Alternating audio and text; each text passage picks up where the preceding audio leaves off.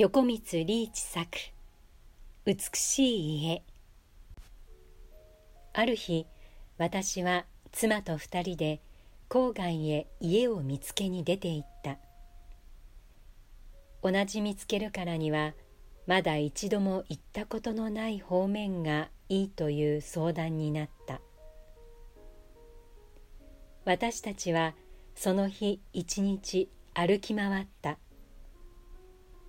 夕方には自分たちの歩いているところは一体どこなのだろうと思うほどもう三半規管が疲れていた。草に覆われた丘のスロープが交錯し合って穏やかな幕のように流れていた。沈下はぼうぼうとした草のために見えなかった「おいここはどこだろう」と私は妻に言った。私もこんなとこ知らないわ。俺はもうヘトヘトだ。私もよ。私もう歩くのが嫌になった。じゃあここで休もうか。日が暮れたっていいじゃないか。そうね。暮れたって別に構わないわね。休もう。私は草の中へ腰を下ろすとタバコを取り出した。妻も私の横へ座って落ち着いたらしく暮れてゆく空の色を眺めていた。ここで私と妻とが同じように疲れたということが私たち一家の間に大きな悲劇をもたらした原因であった。しかし私はただ何も知らずにタバコを吹かせてぼんやりとしていただけである。このぼんやりとした緩んだ心理の続いている空虚な時間に黙々として私たちの運命を動かせていた何者かがあった。それは一体何者であったのか。私はふと私のぼんやりしたその空虚な心の中から急にこうしていても始まらない。今日中に家を見つけなければと思う慌ただしい気持ちが泡のようにぽっかりと浮き上がってきた。おいもう一度家を探そう。疲れついでだ。今日中に探してしまってそれからゆっくり落ち着こうじゃないか。ええそうしましょう。と妻は言った。疲れてはいけない。疲れると判断力がなくなるものだ。私たちは疲れた心でまた家を探しに出かけていった。ある草に包まれた丘の上に私たちは一軒の家を見つけ出した。あの家は菓子屋かな？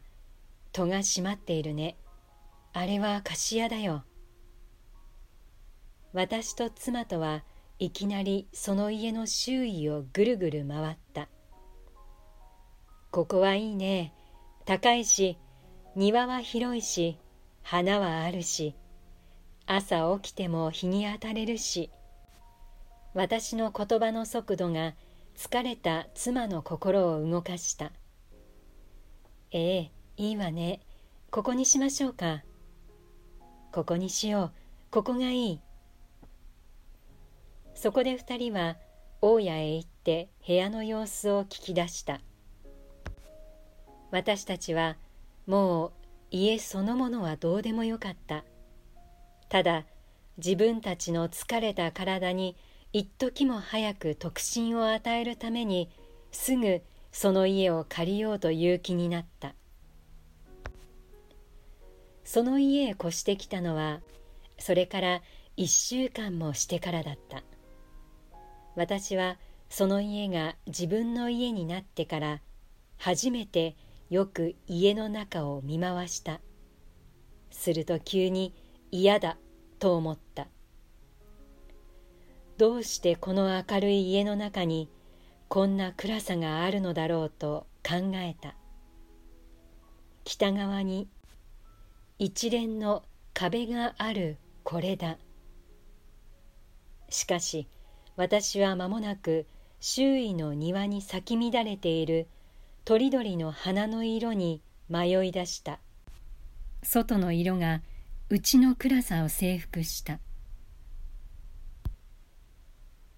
私は北に連なる頑固な壁を知らず知らずの間に頭の中から忘れ出した。だが秋が深くなるとバラが散った。菊が枯れた。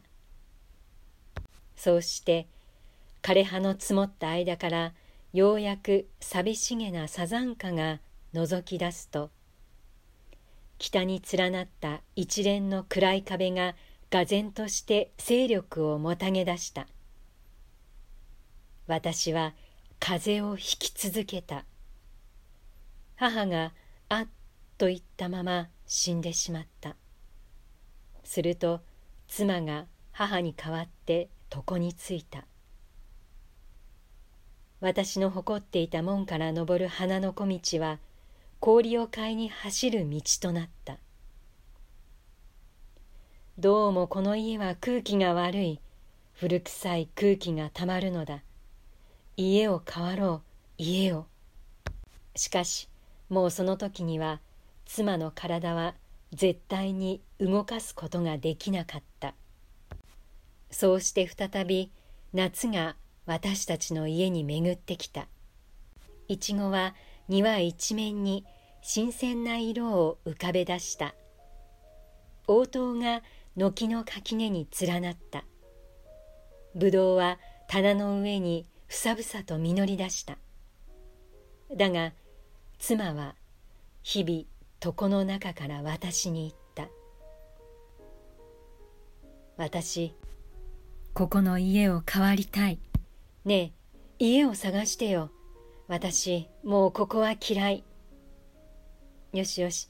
だがもう少し待てお前の体が動けるようにならなけりゃ。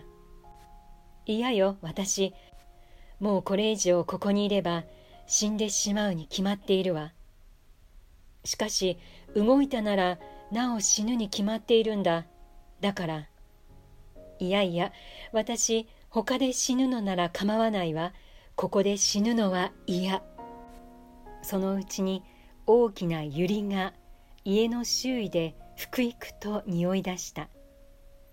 空今日は百合が咲いた。ドラドラ。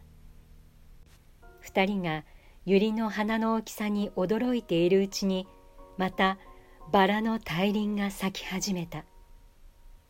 おい今日はバラだ。これは見事だ。まあまあクリーム色ね。白いのはまだかしら。私は百合の花をたおってきて妻の枕元に刺してやった。すると妻は激しい香りのために咳き続けた。こりゃいけない。百合はお前を殺すんだ。バラがいい。バラが。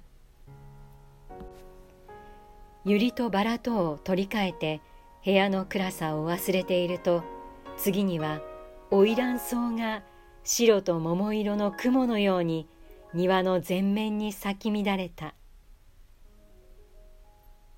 妻の青ざめた顔色はようやく花のために和らぎ出した。しかしやがて秋風が立ち出した。花々は葉を落とす前にその花を散らすであろう。ある日私は私たちをこの家へ導き入れた丘の上へ行ってみた。私は二人で休んだ草の中へ座ってみた。そこで私はかつて前に疲れた心をぼんやりとさせたように今また不幸に疲れた心をぼんやりと休めてみた。私は私の心の中から何か得難い感想が浮かび出しはしないかと待ちながら。だが私の胸の中からは何者も湧き上がっては来なかった。私は私の心に詰まっているものをふるい落とすように私の心を叩いてみた。生活とは何か苦しむことだ。苦しみとは何か。喜ぶためだ。喜びとは何か。生活することだ。それなら生活とは。私は白い草の根を噛みながら立ち上がった。ふと私はその草の根が去年の秋私たちが座って踏みつけた時の草の根にそういないと考えた。それが一度葉を落としてまた芽を出した。私たちも回るであろう。今に不幸がなくなるだろう。私は家へ帰ってきた。家の小道の両側は桃色の花で埋まっていたこのたなびく花の中に病人がいようとはなんと新鮮な美しさではないかと私はつぶやいた。ありがとうございました。以上横光リーチ作「美しい家」でした。